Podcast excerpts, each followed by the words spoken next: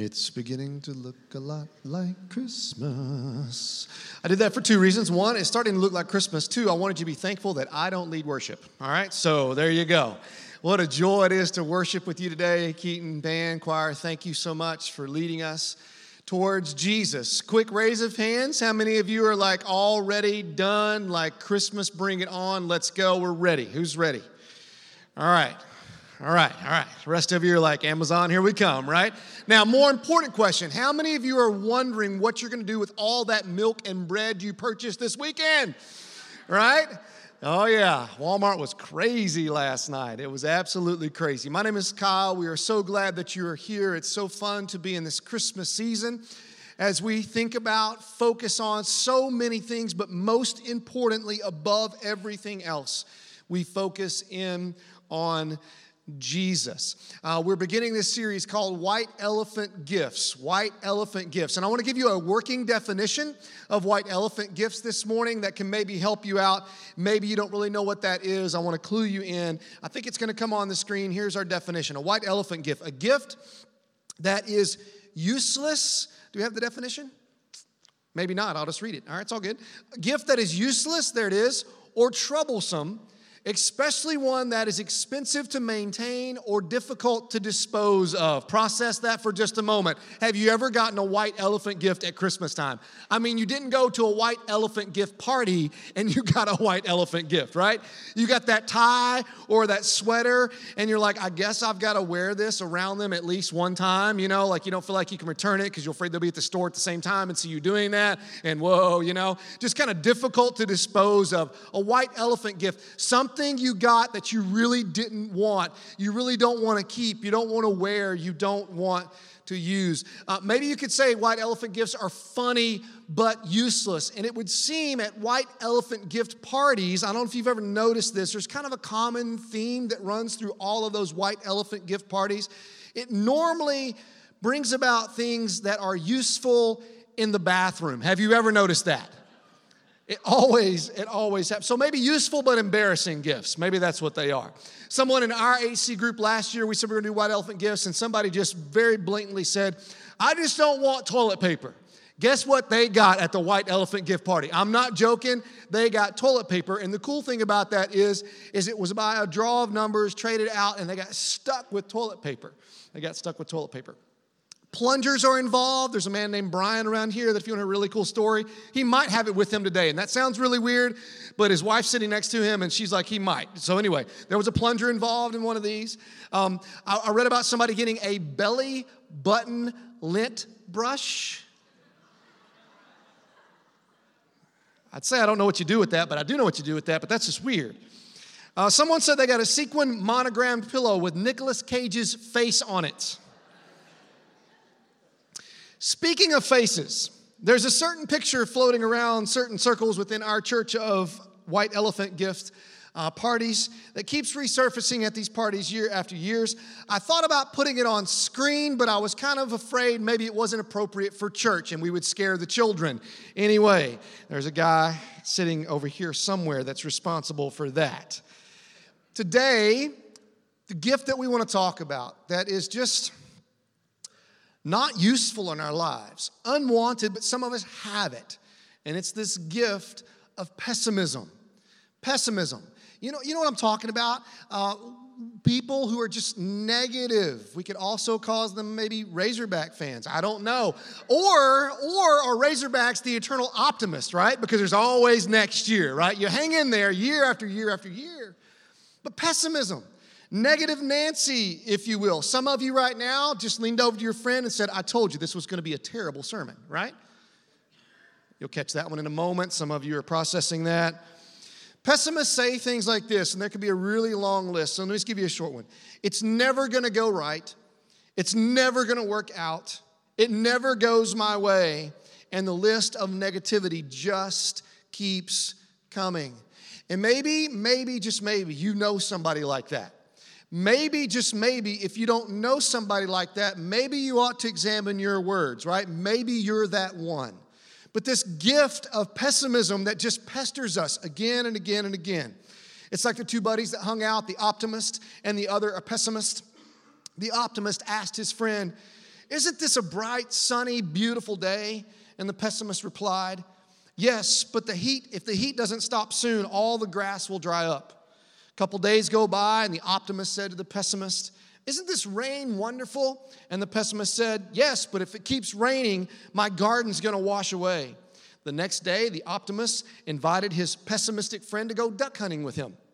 The optimist wanted to show off his new registered hunting dog that could do things no other dog could do. The pessimist looked at his dog and declared, Looks like a mutt to me.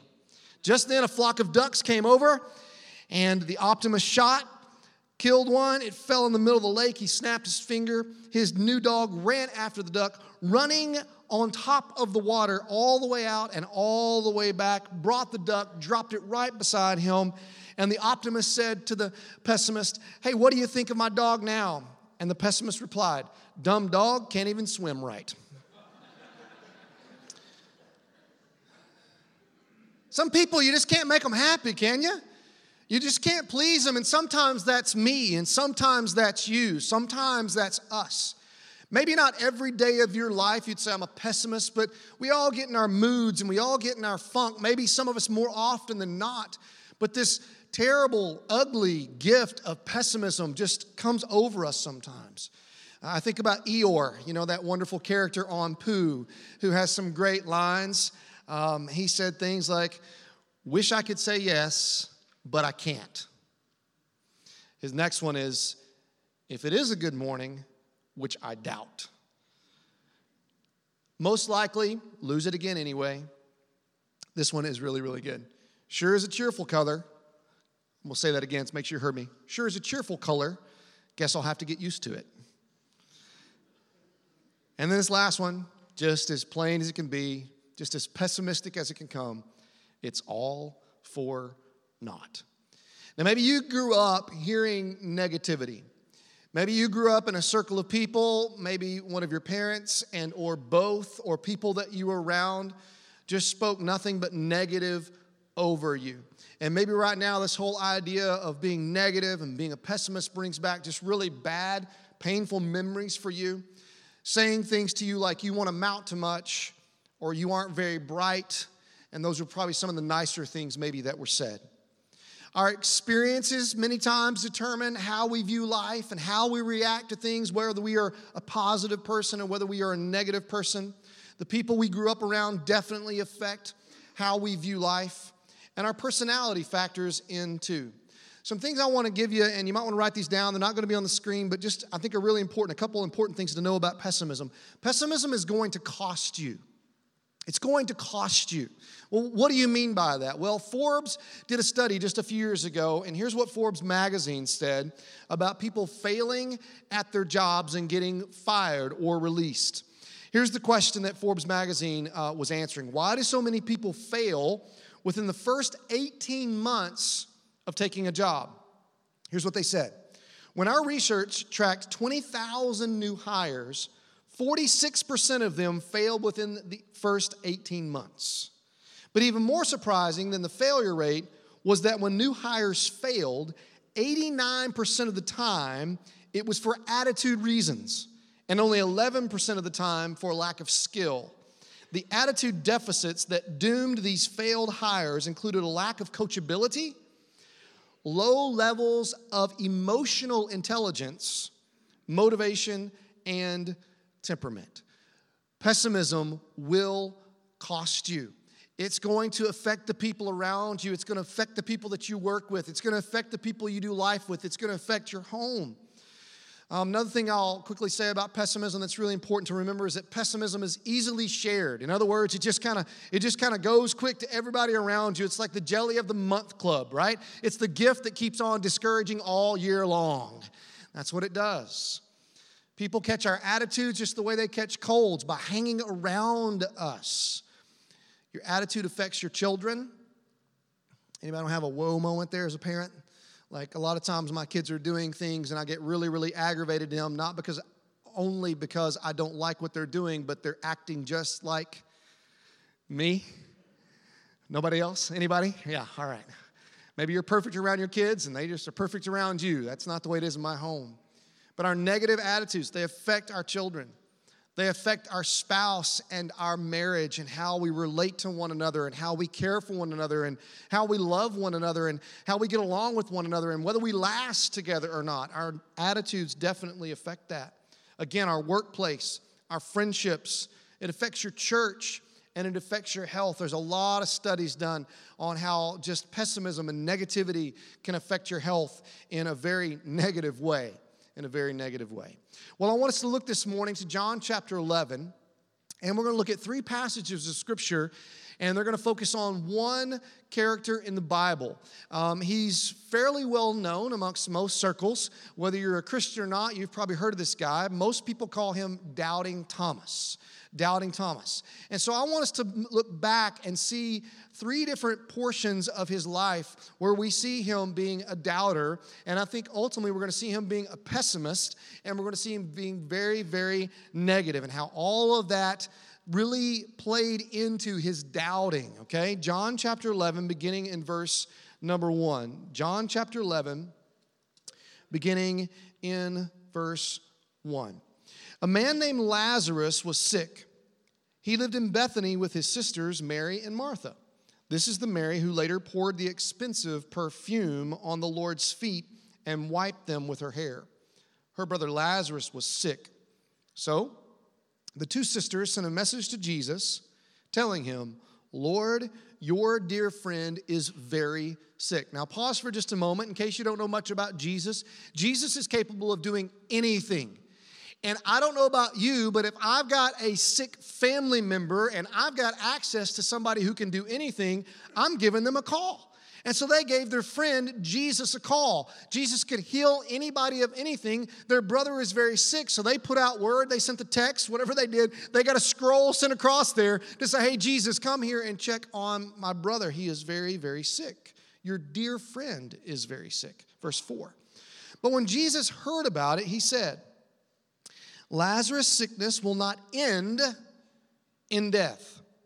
No, it happened for the glory of God, so that the Son of God will receive glory from this. Now, when Jesus said this, okay, listen to me. When Jesus said this, he wasn't around Mary and he wasn't around Martha. He was hanging around his closest followers, the 12, one of which was named Thomas. He heard Jesus say what we just read, verse 4 Lazarus' sickness will not end in death. No, it happened for the glory of God, so that the Son of God will receive glory from this. Verse 5.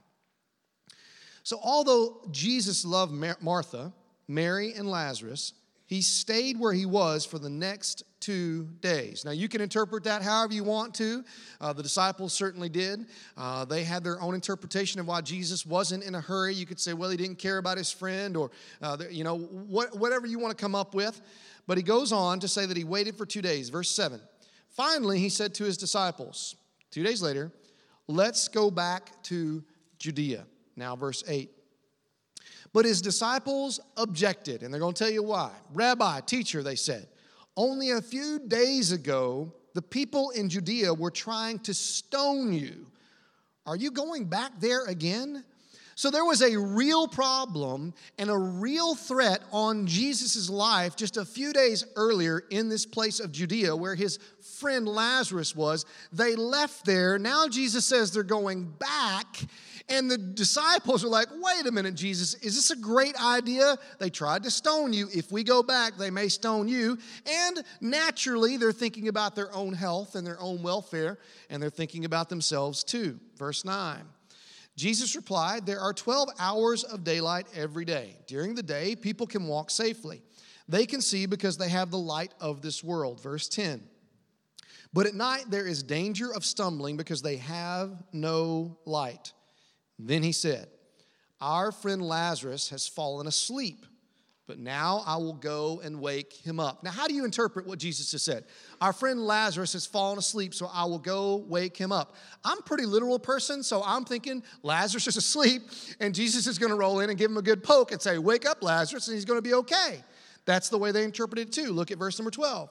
The disciple says, Lord, if he's sleeping, he will soon get better. In other words, hey, Jesus, they're going to stone you if you go back, so if he's going to get better anyway, let's just tell Martha to wake him up. You don't have to go wake him up. Verse 13. They thought Jesus meant Lazarus was simply sleeping, but Jesus meant Lazarus had died. So, this word to be asleep can also mean that he has died. And he makes it very clear to them in verse number 14. So, he told them plainly, Lazarus is dead. Very clear, very plain. No question is he asleep or sick or what? He's dead. Verse 15. And for your sakes, I'm glad I wasn't there. What do you mean I'm glad I wasn't there? I'm glad I wasn't there to heal him and make him better for your sakes.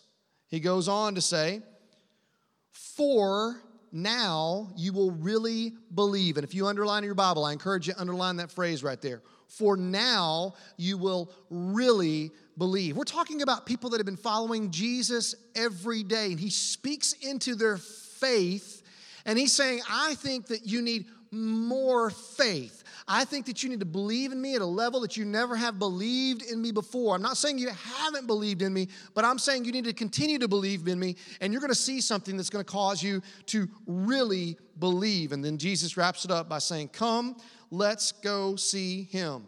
Verse 16 Thomas, nicknamed the twin, this is the guy we're talking about today.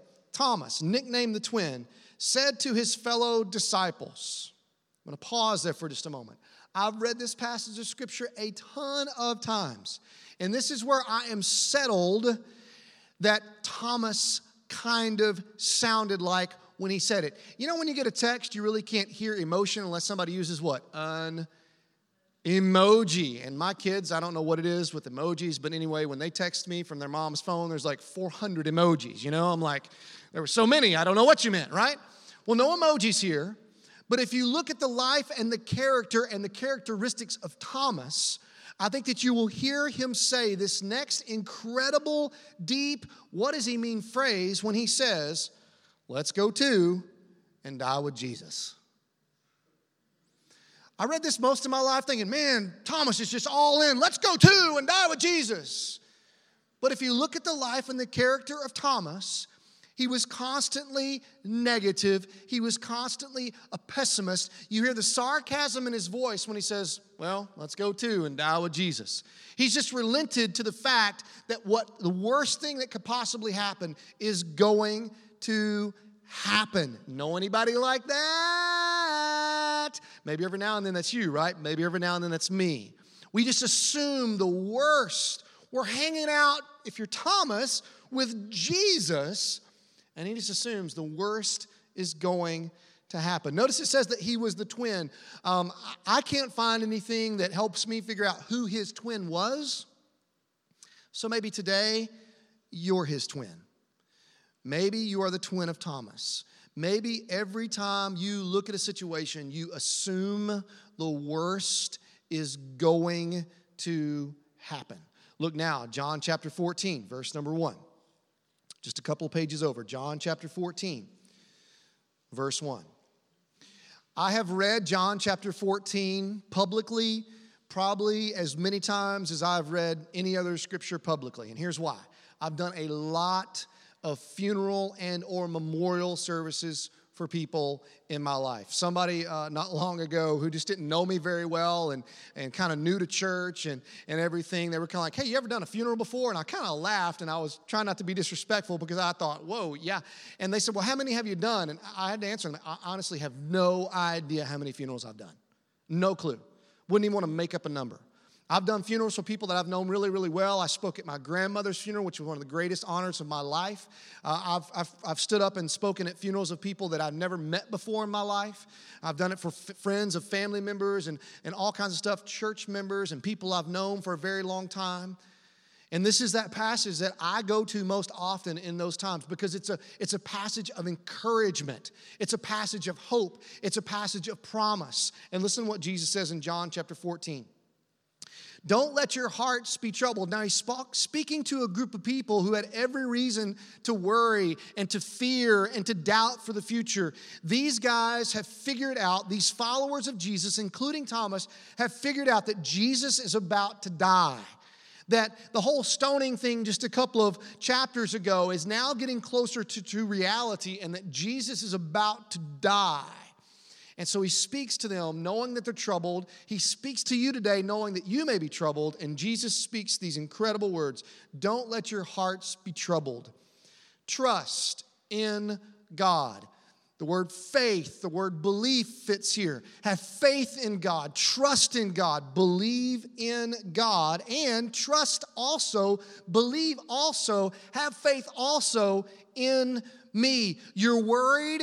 Okay, I'm gonna give you a word of hope, but you gotta believe me for it. You gotta trust me for it. You gotta place your faith in me for it.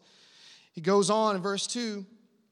And he says, There's more than enough room in my Father's home. So Jesus takes us from the here and now to the future. He starts talking about eternity. He starts talking about where we're going to spend the next life.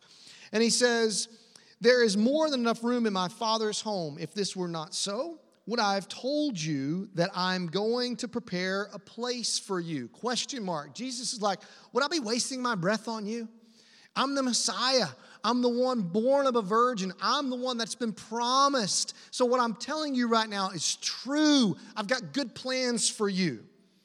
Verse 13 When everything is ready, I will come and get you so that you will always be with me where I am. If you're a believer, this is a word of good news for you, is it not? That no matter what happens in this life, no matter how much longer we get to live or how short of a time that we get to live, Jesus is telling me, Jesus is telling you that because of our faith in Him and what He did for us on the cross and His glorious resurrection, that we get to spend forever with Him in heaven, a perfect place. No more crying, no more pain, no more suffering, no more cancer, no more divided relationships, everything the way it ought to be. No more wars, no more rumor of wars, no more problems, no more suffering. Jesus says this is what is for us. Believers, does that not give you hope? I mean, when this world is falling apart, for him to say, I'm making a new world, a new place, and it's all going to be with me forever. Verse 4 Jesus says, And you know the way to where I'm going. Verse 5 Thomas, here's his response No, we don't, Lord. Thomas said, We have no idea where you're going. So, how can we know the way? Now, forgive me for giving you what I think I hear in Thomas's voice. But as I've read this passage over and over and over again, I've realized that Thomas has sat with Jesus day after day after day. Do you think that Jesus didn't talk about his mission and his purpose for being here on earth over and over and over and over and over again to these disciples? He had over and over again, and Thomas just whoosh, had missed the words and the promises of Jesus. Failed to find himself after Jesus said, Trust me, trust in God. Things are going to get the way they need to be. Thomas is clueless about what's going on. Mr. Negativity, Mr. Pessimistic, doubting Thomas, if you will. Verse 6 Jesus told him, I am the way, the truth, and the life. No one can come to the Father except through me. So here we've got Thomas just consistently finding himself being pessimistic. Um, as you think back to chapter 11, him saying, Let's go with Jesus and die, you could talk about his commitment there because it was there. Someone uh, dubbed Thomas as the committed complainer. In other words, you might be married to somebody or they might be married to you, and they're in it to win it for the marriage, but they're constantly complaining. In other words, they're committed, but they're a committed complainer. Maybe you work for somebody like that. Maybe somebody works for you that's like that. They are just constantly there. They're not going anywhere. They're not going to quit. They're not going to give up, but they are just negative all the time. And they're missing what is right in front of them. And as believers and as followers of Christ, sometimes we're missing the truth of Jesus standing right in front of us. And that's where he was. Pessimism and doubt will cloud your thinking and blind your eyes and cause you to miss Jesus. Notice how much it causes Thomas to miss Jesus in John chapter 20. John chapter 20 begin in verse number 24. So, just prior to verse 24 in the story, Jesus has appeared to his disciples, but all of them weren't there. There was one missing. Guess who it was? Thomas. Why was Thomas not there? We really don't know. You could come up with all kinds of ideas as to why Thomas wasn't hanging out with the others. Maybe Thomas was so um, over it and done and negative and sure that this thing wasn't going to work out that he just went off and hid. We really don't know. But Jesus appears to his disciples, no Thomas. They get to experience the Jesus who had died on the cross, didn't fall asleep, but died. And then three days later came back from the dead. And now Jesus is going to his followers to interact with them and to show him that he is alive. This happens a week prior to what we're going to read about in verse 24. So a whole week passes between Jesus hanging out with his closest followers and then again hanging out with them in verse 24. Verse 24 One of the 12 disciples, Thomas, nicknamed the twin, there he is again, was not with the others when Jesus came, in that story we were just sharing. So they, the other followers of Jesus, told him, We have seen the Lord. These were guys that Thomas had hung out with every single day for over three years. These are guys that should have been able to earn the trust and the confidence of Thomas. You've got friends like that, right? You've just been through thick and you've been through thin. They're always there, they're always faithful. They're going to tell you the truth even when it hurts, hopefully in love, right? Like they're just truth tellers. They're just there for you. That's the kind of friends these were. They came back and they told him and they said, We have seen the Lord. But here's his response in verse 25.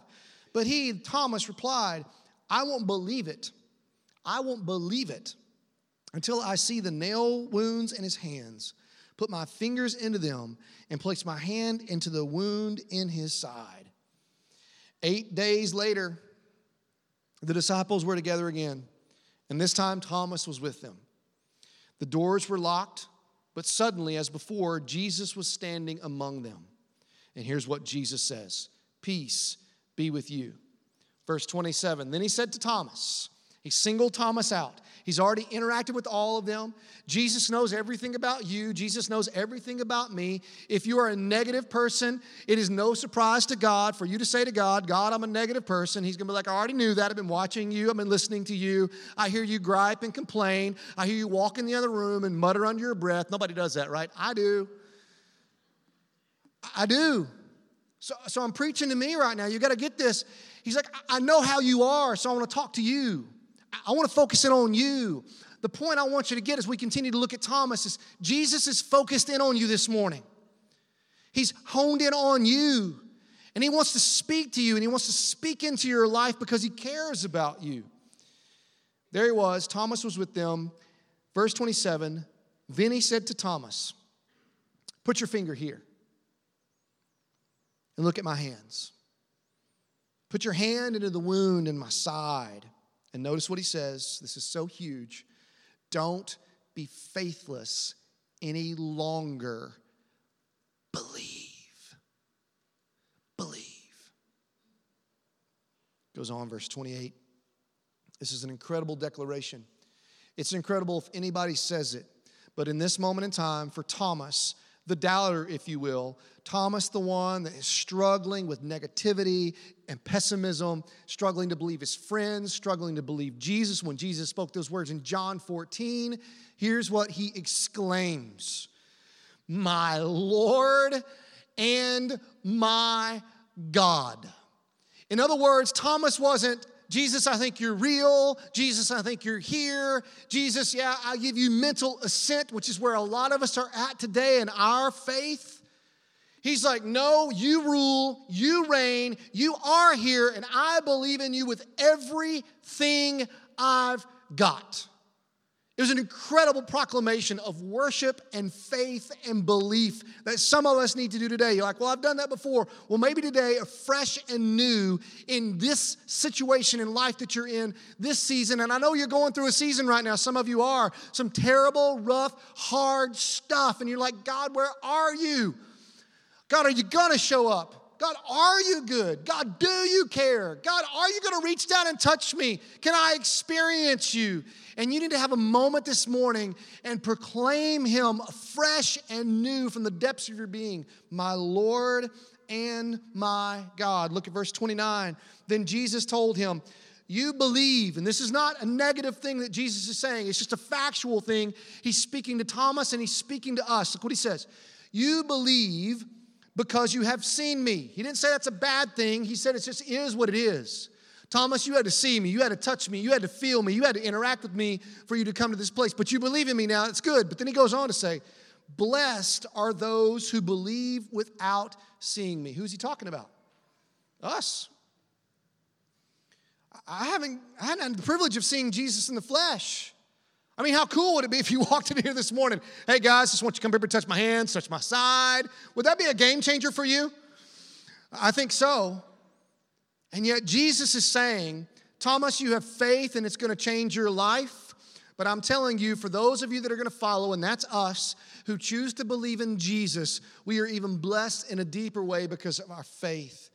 And today, for some of you, you can't see him, you can't touch him, but you desperately need to believe in him. And here's what I want you to get as we think about all these white elephant gifts, all these things that are funny, silly, useless, frustrating, things like pessimism that we're wrestling with in our life. I want you to know what Jesus came to give you. Jesus came to give you faith. He came to give you faith. That is what you and I desperately need in our lives. He wants us to trade the white elephant gift of pessimism. He wants us to get rid of it. He wants us to say, you know what? I don't want that anymore. Let's trade it for something better.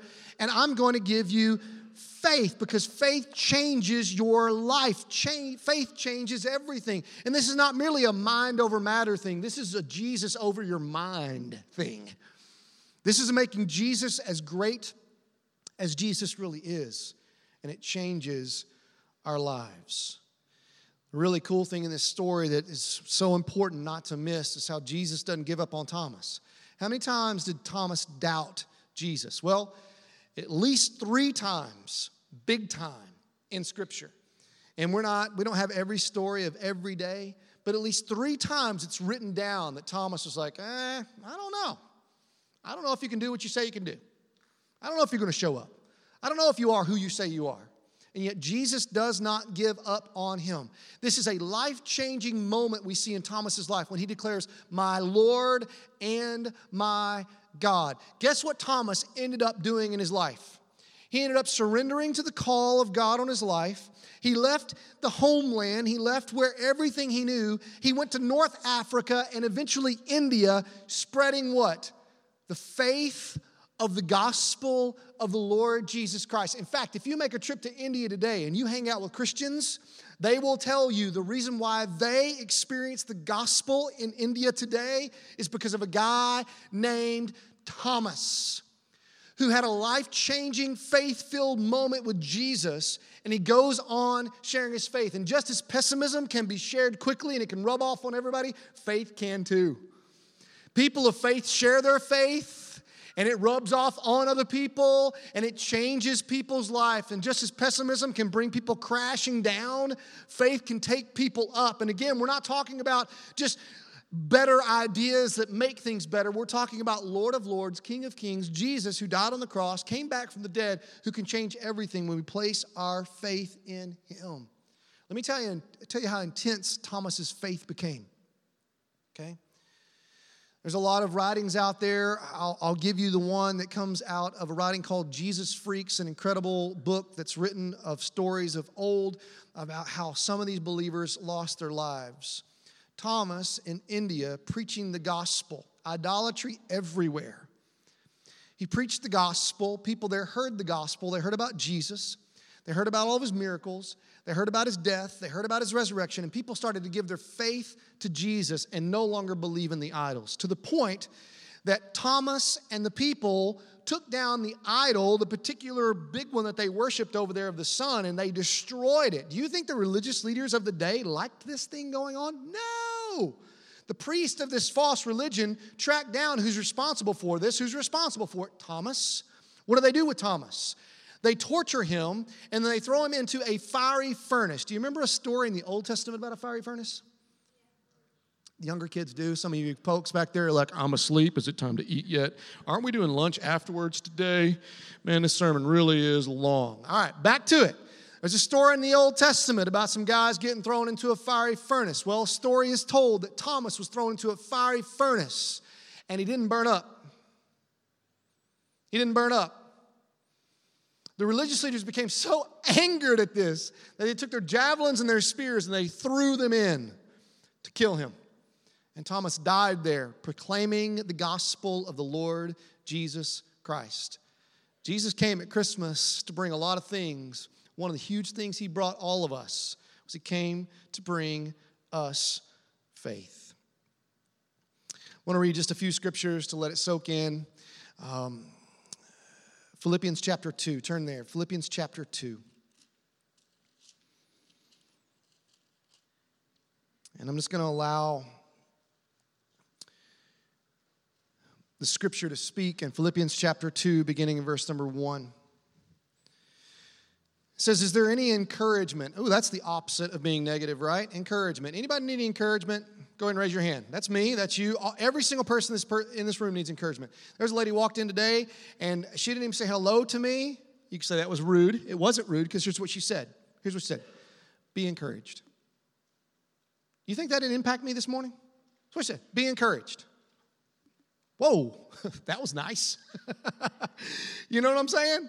Be encouraged. Here's what it says. If there is any encouragement from belonging to Christ, question mark. Is there? Is there any encouragement from belonging to Christ? Church, is there? I'm going to ask that one more time.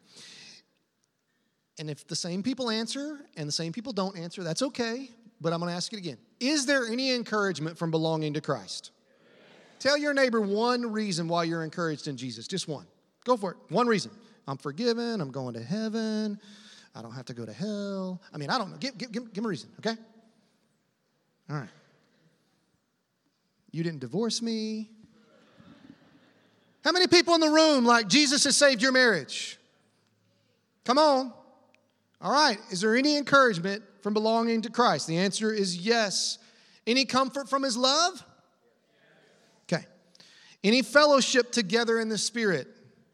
Yes, and we're experiencing that now. It happens every time we interact with another believer. It happens anytime we worship together. It happens anytime we sit down of a meal together. Today, we want good, godly, spirit filled fellowship to happen across the street. It's going to be a great time. There's plenty of food. We want you to come. It's, it's catered, so come on over.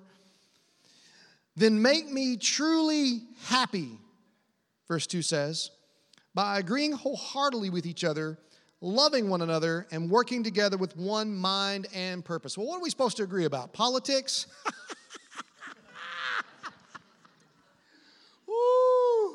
Every now and then somebody say, "Why don't you talk about politics more?" I said, "Because I want to I want to focus on Jesus because at the end of the day, that's the only thing that we can fully agree on, right? That's the only thing we can fully agree on. Politics. Woo! Thank you, politicians that seek Jesus and follow him and what you do. Thank you.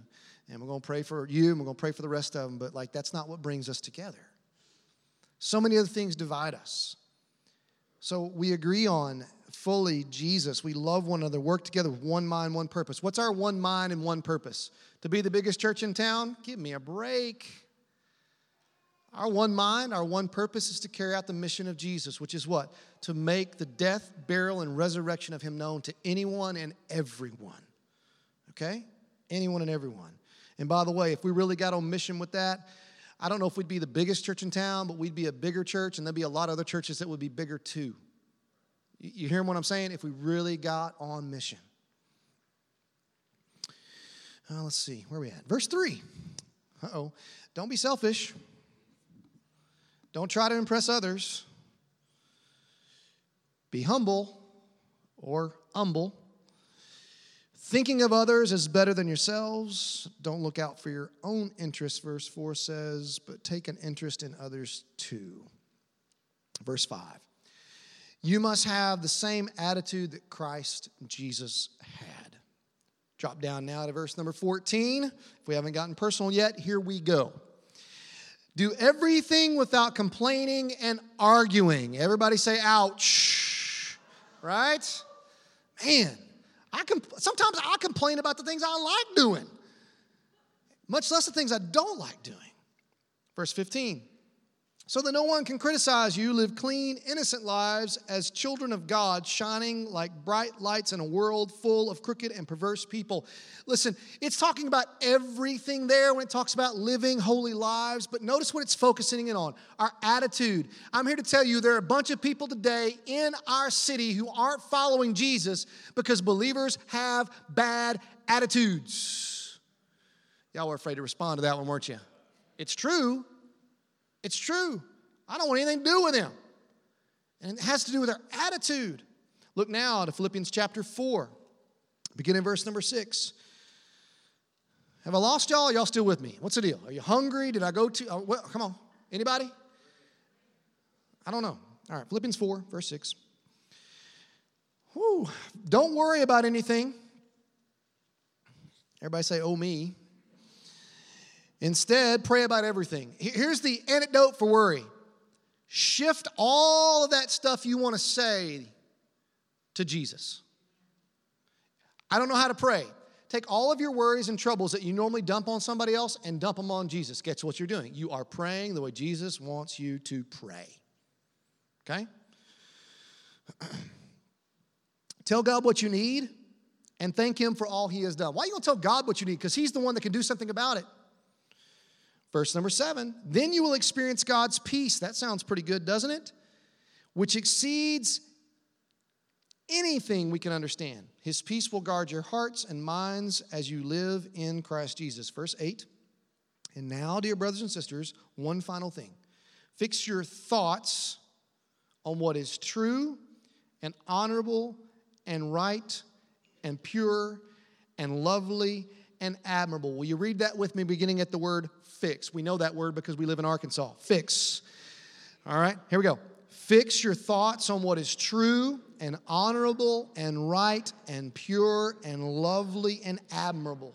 It goes on to say, think about things that are excellent and worthy of praise. Keep putting into practice all you learned and received from me, everything you heard from me and saw me doing, then the God of peace will be with you. Again, this is not a mind over matter thing. This is a Jesus over our minds. This is Jesus ruling over our lives. This is saying, God, you're in control, and since you're in control, I'm going to do what you tell me to do. I'm not going to focus on the junk, which may mean you need to change television stations or websites that you focus on. And some of you are thinking I'm talking about like rated R or rated X kind of stuff. Absolutely, get rid of that junk. But I'm talking about some of the sources that you're allowing to come in your life. Some of you right now, the best thing you could do, and I know this is going to really weird you out, the best thing you can do is quit watching news channels.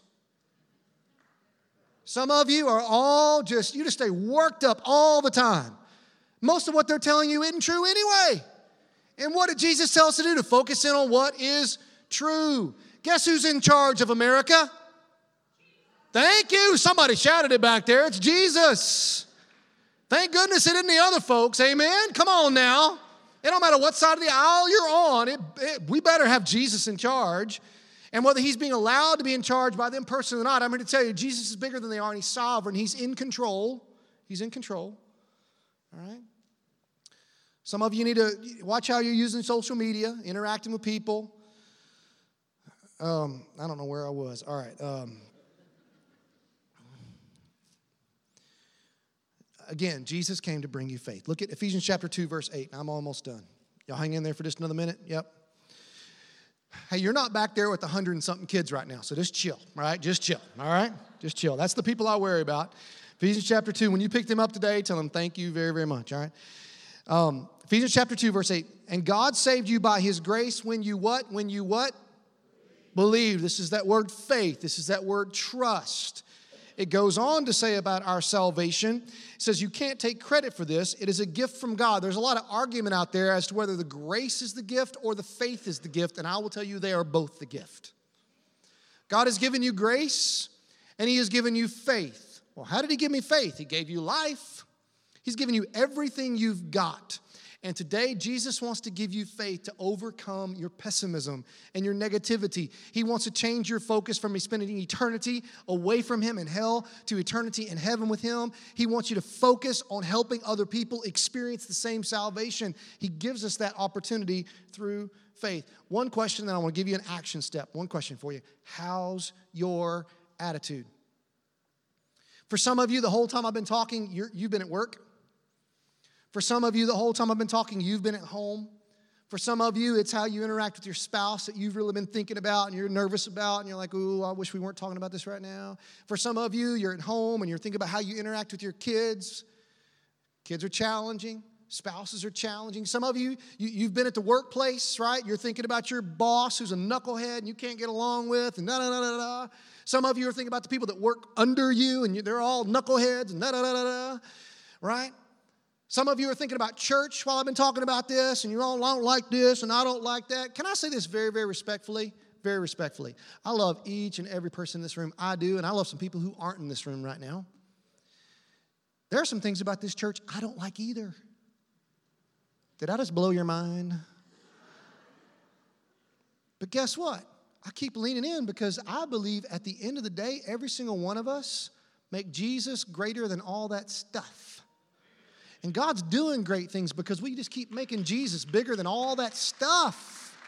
That's what we've got to do. That's what we've got to do.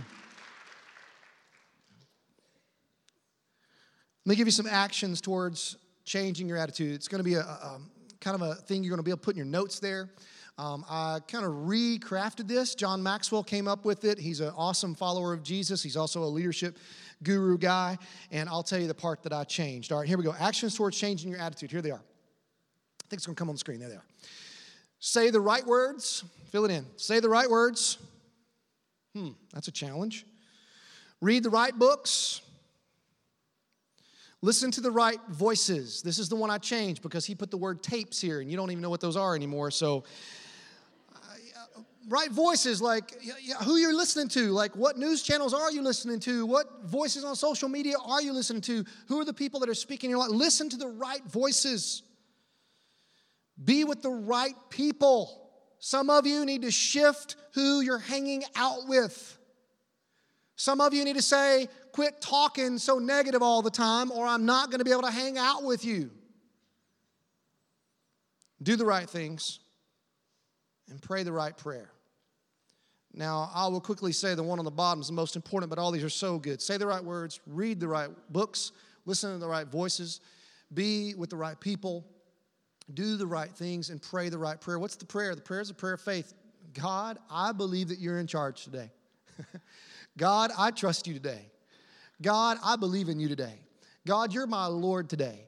God, everything may be falling apart right now, but I believe in you. I believe that you've got a good plan, even though everything is going bad and everything is going wrong. God, I believe in you today. God, I've got a bunch of worry and I'm going to turn it into prayer. Here's all the stuff I'm frustrated about, aggravated about, worried about. I'm dumping it on you because you can make a difference. All I'm going to do if I dump that on somebody else is bring them down. I don't want to be a negative person. I don't want to be a worry filled person. I want to be a faith filled person. So I'm taking all of it and I'm shoving it towards you because you can do something about it. And whatever you choose to do is going to be best. God, even if it's not to do anything for a few days or a few weeks or a few months, I'm not going to quit because I know you came up from the grave and that you are in charge. You are in charge. Yeah, you can celebrate that if you want to, because that's who He is. That's who He is.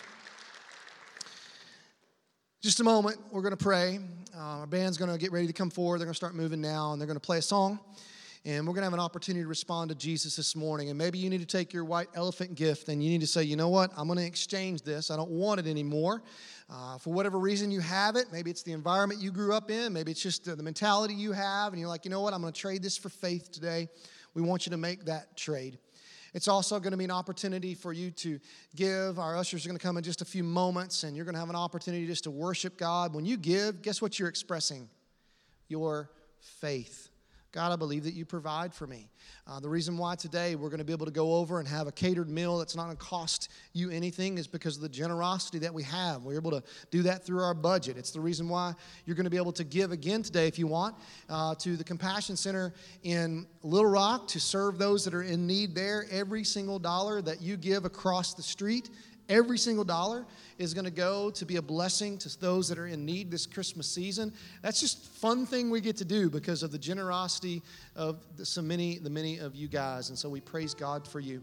If it's your first time here, please drop in that communication card. We want to connect with you. We want you to come back. We want you to experience what we have in Jesus, and you can do that today by faith. Let's pray.